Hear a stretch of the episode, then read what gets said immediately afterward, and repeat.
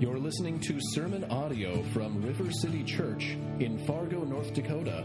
River City Church exists to make disciples of Jesus who make disciples of Jesus through the gospel of Jesus. You can find out more about River City by visiting our website at www.rivercityfargo.org.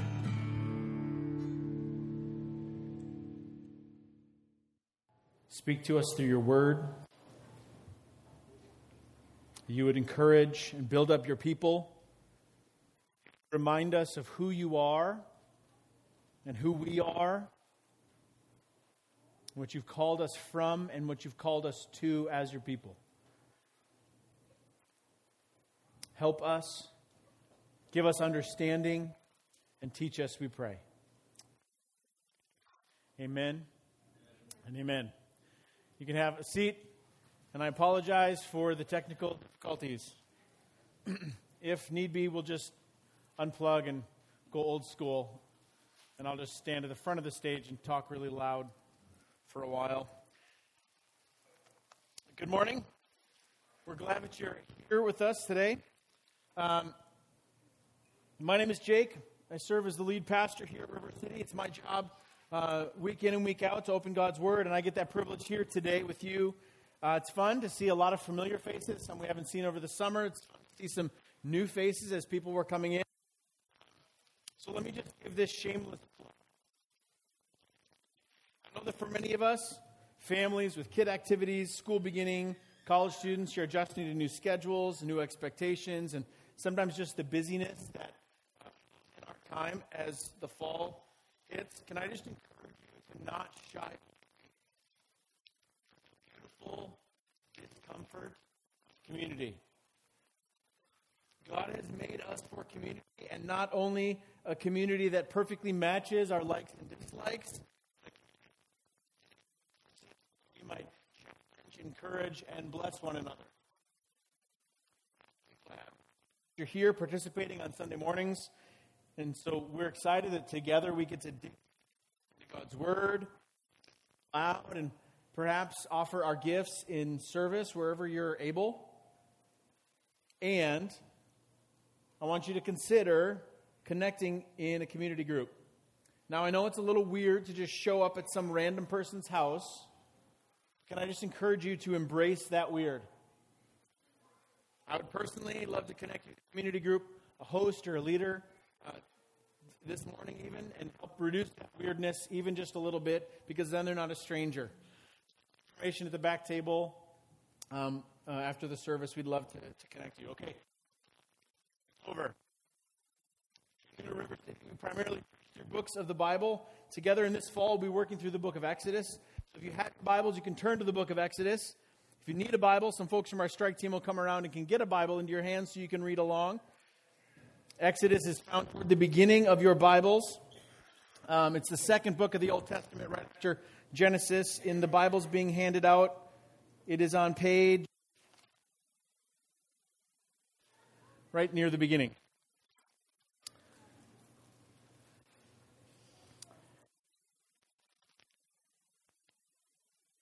We hope to cover Exodus over the next 12 weeks. Um, we'll take one week off in just a couple weeks when we're at the park on the 18th. Um, and because of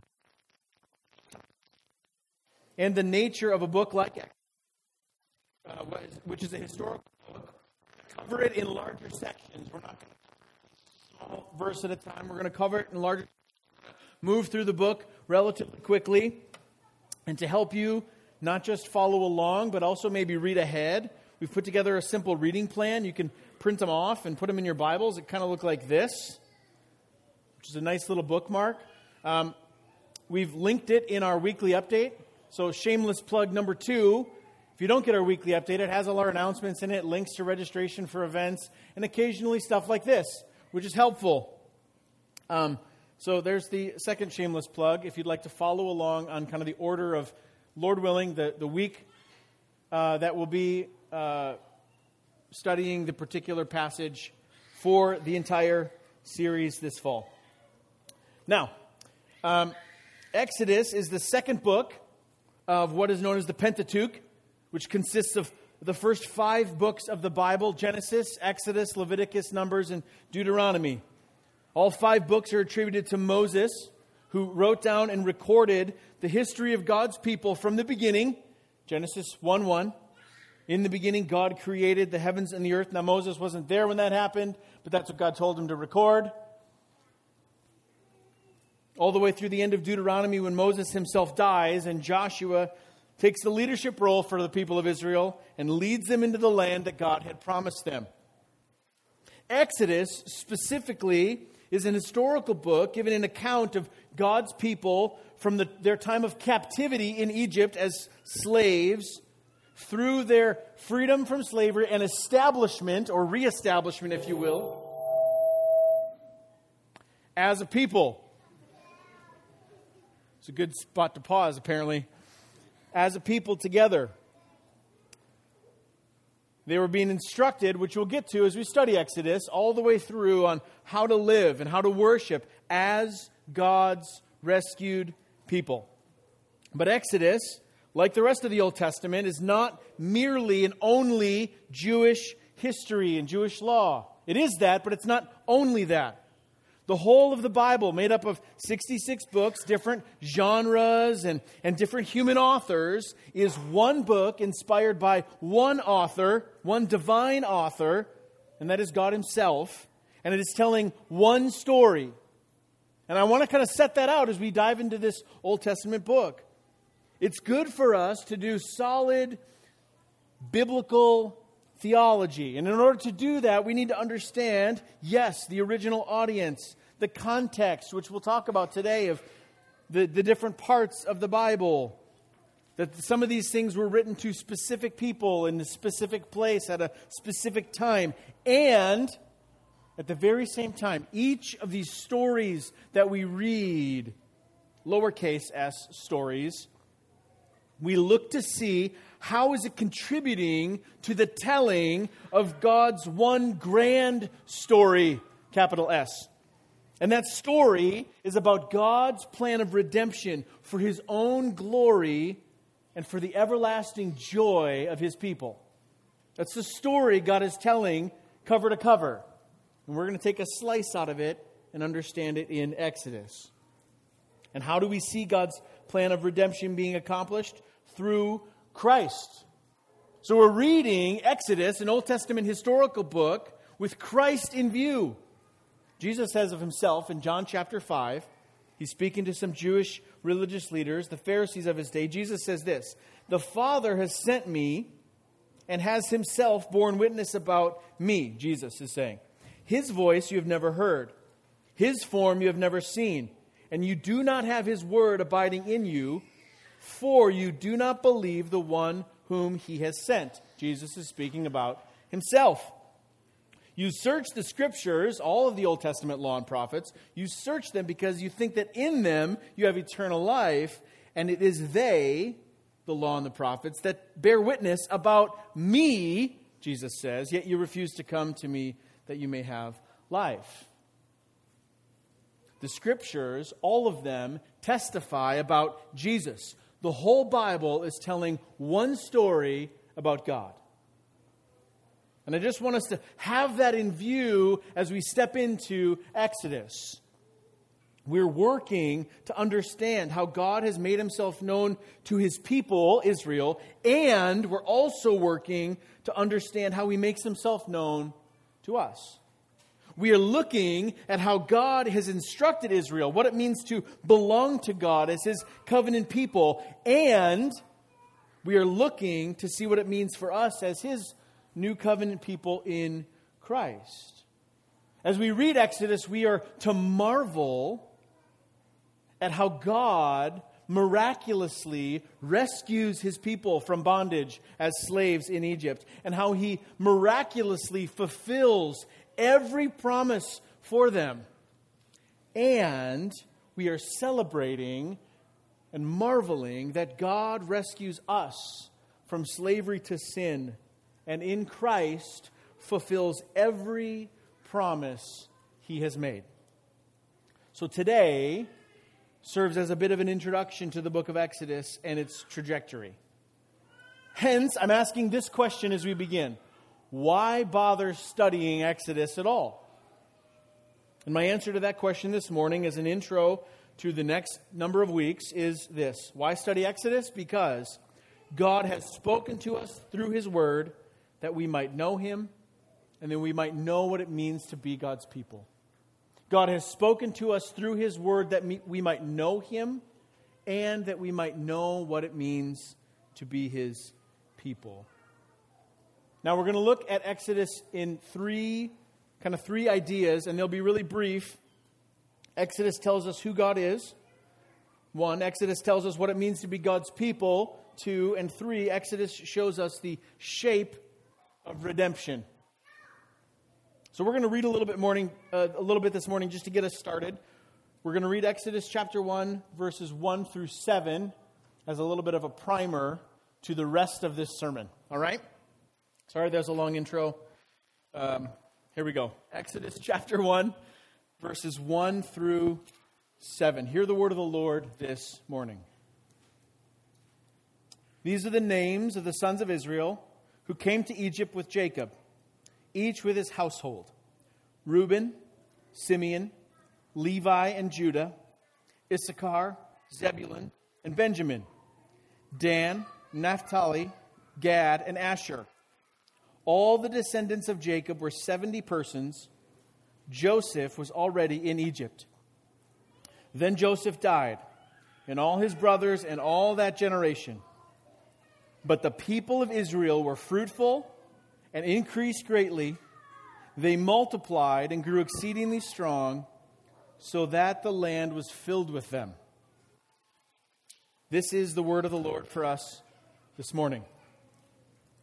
Now, these seven verses open up the whole book of Exodus, telling us that Jacob's family, all 11 sons and their families, had moved from Canaan to Egypt, where Joseph the 12th of Jacob's sons, had already been, because he had been sold into slavery by his brothers. We'll talk about that. But in the course of time was raised up to a place of authority in Egypt.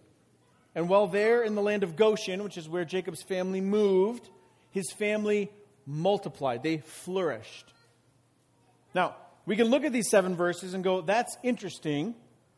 How did we get here? And so most of the sermon this morning is going to be backing up and, and walking through how do we get to Exodus chapter 1, verses 1 through 7. Who are these people and why are they here? And I think this is important because it then sets the trajectory for the rest of the book.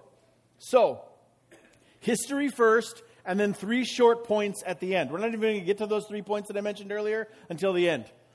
And I promise, I know there's kids in the room, I'm going to try to move along quickly. All right? History first, and then those three short points at the end.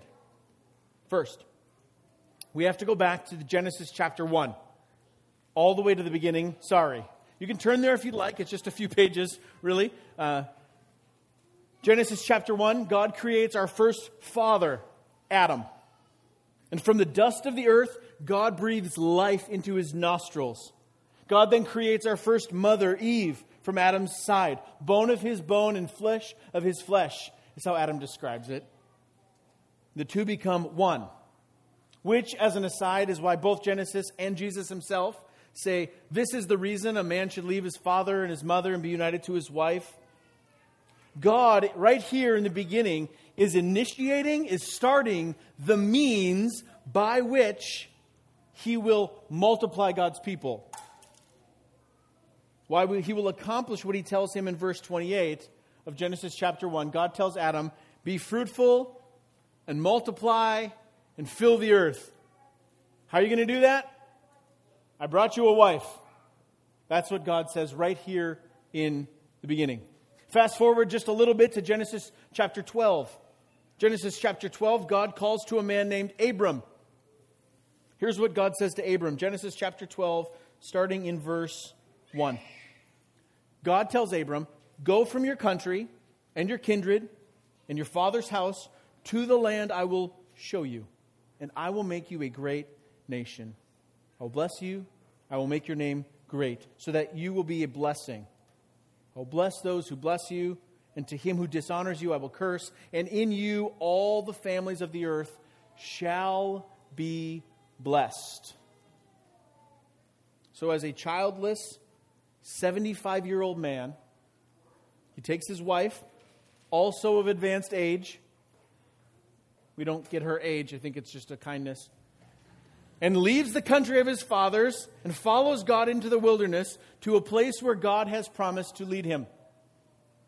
I will show you, God says. And with the promise of a place is the promise of a people. He, God tells Abram, I will make you, make of you, excuse me, a great nation. Pretty good for an old man and his wife who have no kids, right? Fast forward just two or three chapters, excuse me, Genesis chapter 15. Some time has passed. Abram's getting a little impatient. He still had no children. How could he be the father of a great nation? And the Lord told Abram, You will have a son, and through him, through your promised son, all your descendants will be as numerous as the stars in the sky. God literally tells Abram to go outside and look up. I don't know if anyone decided to go look at the sky last night, a little bit out of town. It wasn't stars, it was growing, glowing green, but apparently it was pretty awesome. God tells Abram to go outside and look up, and he sees a multitude of stars. And he says, Do you see these twinkling lights in the sky, Abram? Your descendants will be as numerous as the stars in the sky. Verse 6 of chapter 15 tells us this Abram believed God, and it was counted to him as righteousness. He said, Okay, God, I trust you. Verse 7, we read that he, God, said to Abram, I am the Lord. That's the proper name for God, Yahweh, who brought you out from Ur of the Chaldeans to give you this land to possess. And then God cuts a covenant with Abram right there. And that night, Abram has a dream. Genesis 15, starting in verse 13. The Lord said to Abram, Know for certain that your offspring will be sojourners, wanderers, foreigners in a land that is not theirs, and will be servants there, and they will be afflict, afflicted for 400 years. But I will bring judgment on the nation that they serve, and afterwards they shall come out with great possessions. As for you, you shall go to your fathers in peace, you shall be buried in a good old age, and they shall come back here in the fourth generation, for the iniquity of the Amorites is not yet complete. This is Genesis 15, verses 13 through 16. Generations before a man named Moses is even conceived. I will give you and your offspring this land, Abram, but know this your descendants will have to be sojourners in a land that is not theirs. They are going to be servants there Uh, and afflicted, God tells Abram, for 400 years. But I will bring them back. I will bring judgment on the nation that they serve, and afterwards they shall come out with great possessions. Now we're going to see this come alive just a little in a couple of weeks when we unpack the, the, the outworkings of the Exodus in Egypt. But God is saying, your, your offspring will go into exile in another land, but I'll continue to fulfill my promise to you, Abram, because your people will still be fruitful. Your people will still multiply. And after a time of great affliction, I'm going to lead them out, and they're going to plunder their slave masters. Genesis tells us God changes Abram's name to Abraham, which means a father of many or an exalted father. Abraham has a son. His name is Isaac, and Isaac has a son named Jacob. And there's a lot of the story in Genesis that we're skipping because we don't have time. That's a sermon series in Genesis. So skip ahead to Genesis chapter 46. I know we went from 15 to 46, but it's okay. It'll be okay. Genesis 46, Jacob, on the run from God, God preserves his life, brings him back, even lets Jacob wrestle with him a little. But the angel of the Lord prevailed in that wrestling match, obviously, right? God gives Jacob a limp for the rest of his life, a humbling reminder not only that he contended with God, but that God is a God of mercy.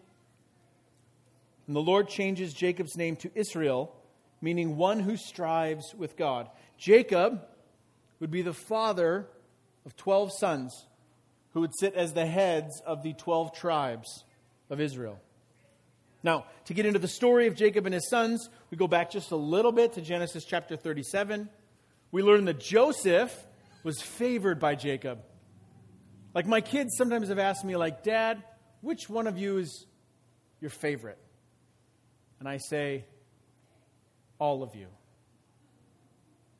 Is that true? Yes. Right? Of course it is. Of course it is. Right, but uh, Genesis 37 tells us that actually Joseph was his favorite, and his brothers all knew it. But he wasn't just favored by his dad, he was favored by God. This sibling rivalry got a little out of hand. Jacob's brothers were going to kill him. Instead, said one of the older brothers with a little wisdom on his shoulder said, "Wait a minute, let's not kill him." Instead, they just threw him in a pit and then sold him as a slave to a passing caravan and then told their father he was killed by quote a fierce animal. Right?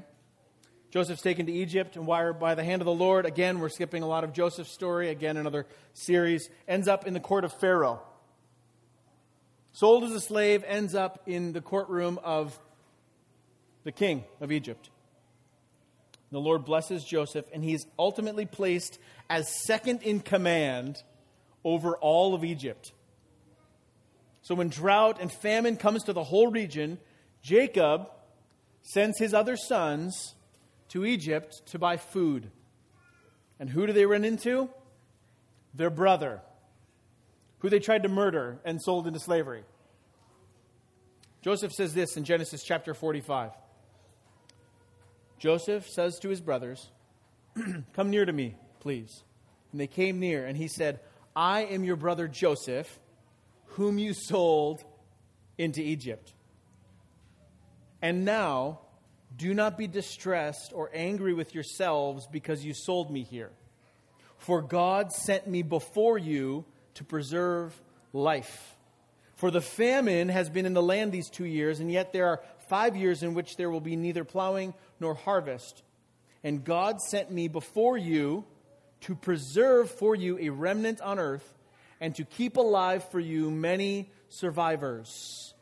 So it was not you who sent me here, but God. He has made me a father to Pharaoh, and lord of all his house, and ruler over all the land of Egypt.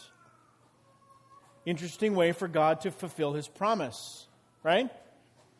So Jacob and his whole household are invited to come to live now in Egypt. And they live and they thrive in the midst of famine. But Jacob remembers the promise given to his grandfather and his father, and from God to him personally. He's unsure should we actually go to Egypt? Genesis 46 Israel took his journey with all that he had, came to Beersheba, offered sacrifices to the God and, uh, of his father Isaac. And God spoke to Israel in visions of the night and said, Jacob, Jacob. And he said, Here I am. Then he said, I am God, the God of your father. Do not be afraid to go down to Egypt, for there I will make you into a great nation. I myself will go down with you to Egypt, and I will also bring you up again, and Joseph's hand shall close your eyes. Do not be afraid to go down to Egypt, for there, God says, I will make you a great nation. We're not talking only about 12 sons now. We're talking about multitudes. So Jacob and his family go to Egypt. And as I said, they didn't only survive in Egypt, they flourished in Egypt. Now, Jacob dies an old man. Joseph takes his father's body back to the land of Canaan, buries him, and then when he returns to Egypt, his brothers were now a little worried that Joseph might enact some kind of revenge now that their father was gone. Maybe he was just being kind to them while dad was still around. And now they're worried. Any siblings in the room know exactly this feeling, right? But Joseph says one of the most profound and fundamentally deep theological truths, I think, in all of the scriptures. Genesis chapter 50, verse 20.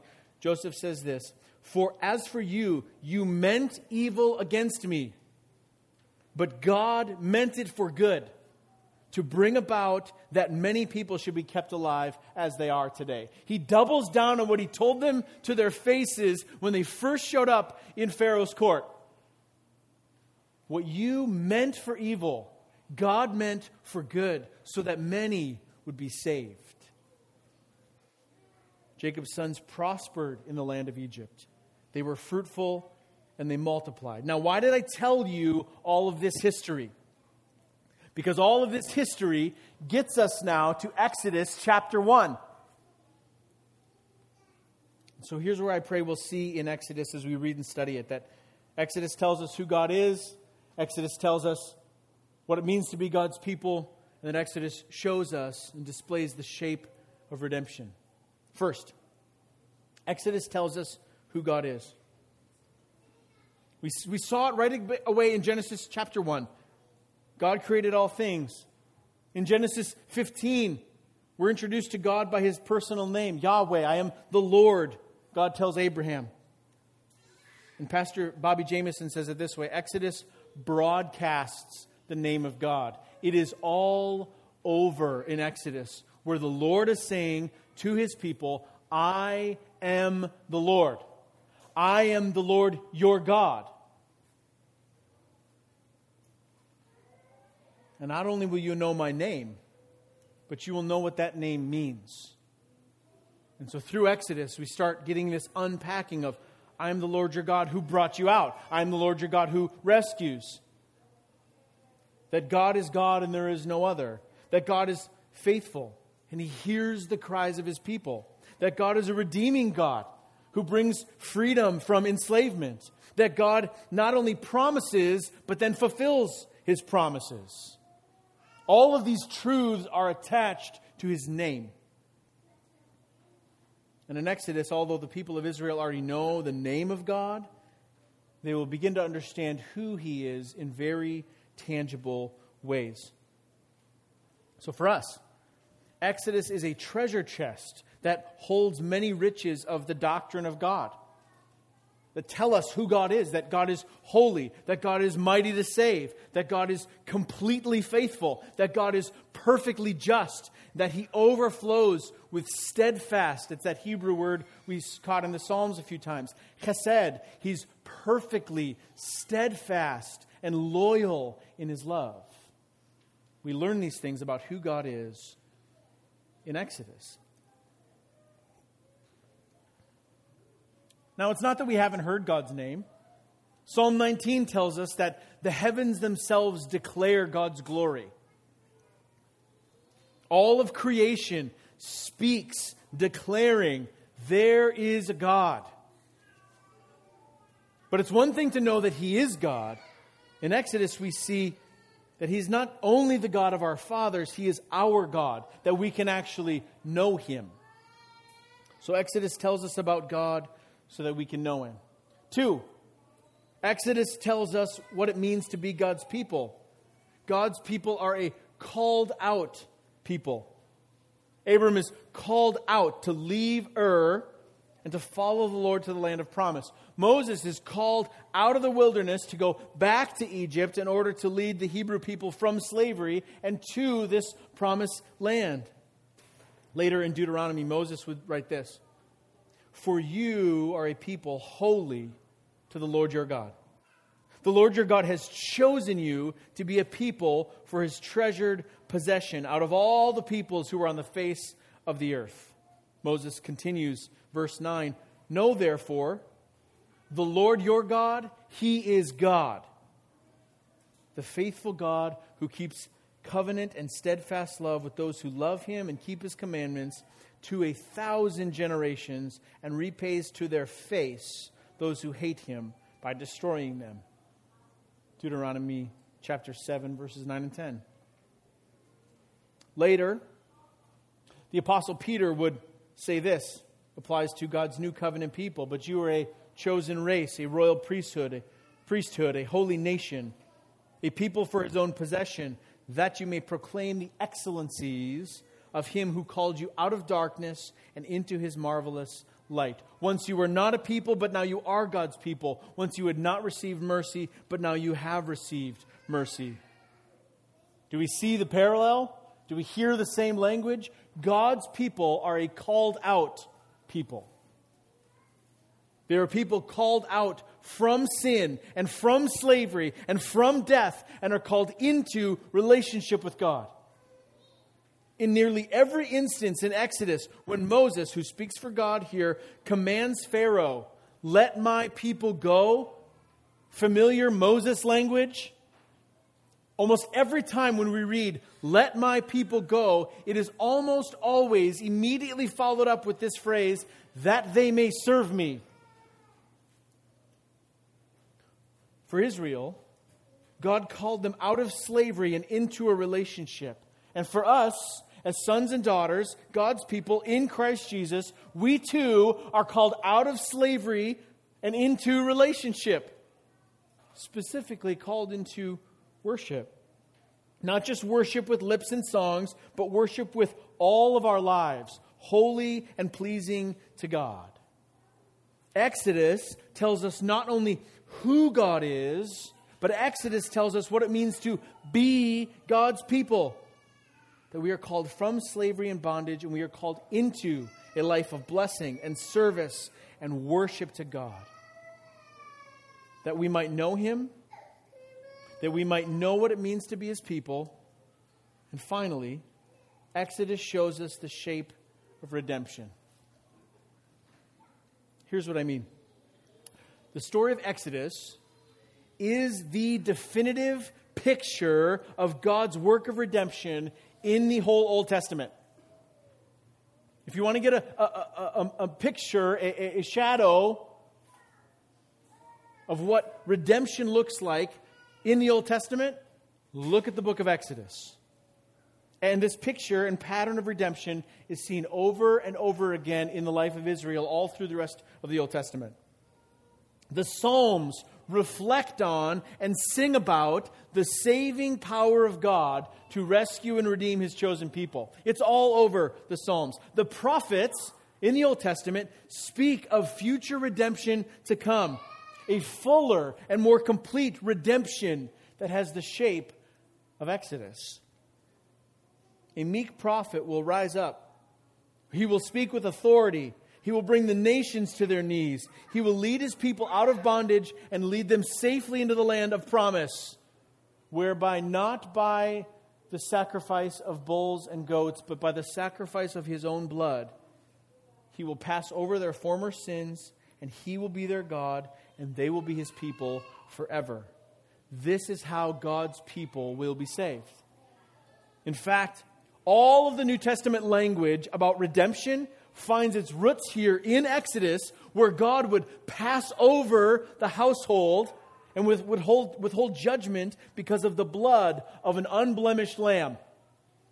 So when we read redemption in the New Testament, we have a picture of the Passover in Exodus in our minds. To quote Pastor Bobby Jamieson again, God's entire plan of salvation is Exodus shaped. In fact, he says the whole scripture is Exodus shaped. Now, he, I don't know if he's making too much of that, but I like it, so we're going with it. Finally, let's look at verse 7 of our verse of our section today. But the people of Israel were fruitful and increased greatly. They multiplied and grew exceedingly strong, so that the land was filled with them. And Moses doesn't write this, but I think it's implied just as God promised. It's implied right there in the text. So, these first seven verses of Exodus chapter 1 are more than just a list of names, they're loaded with both history and meaning.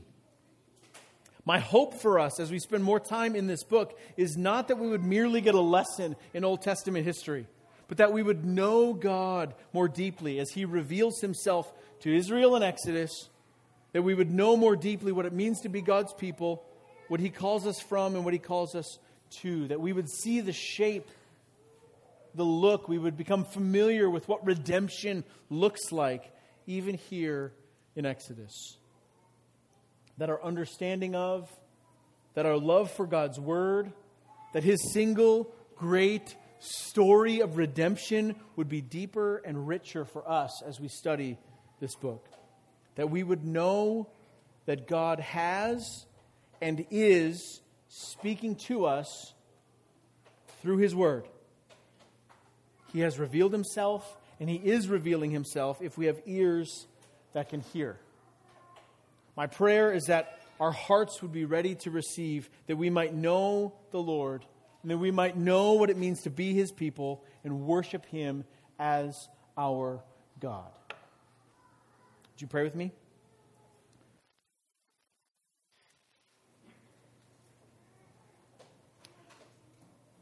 Father, we thank you for the richness of your word.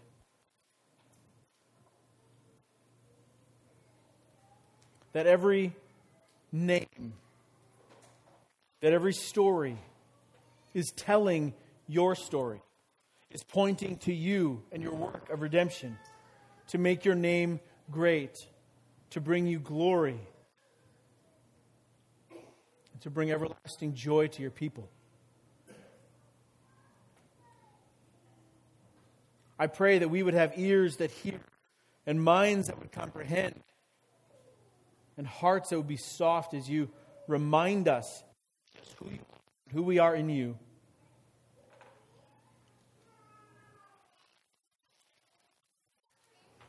Remind us, show us the beauty of redemption that is seen so fully in Christ Jesus.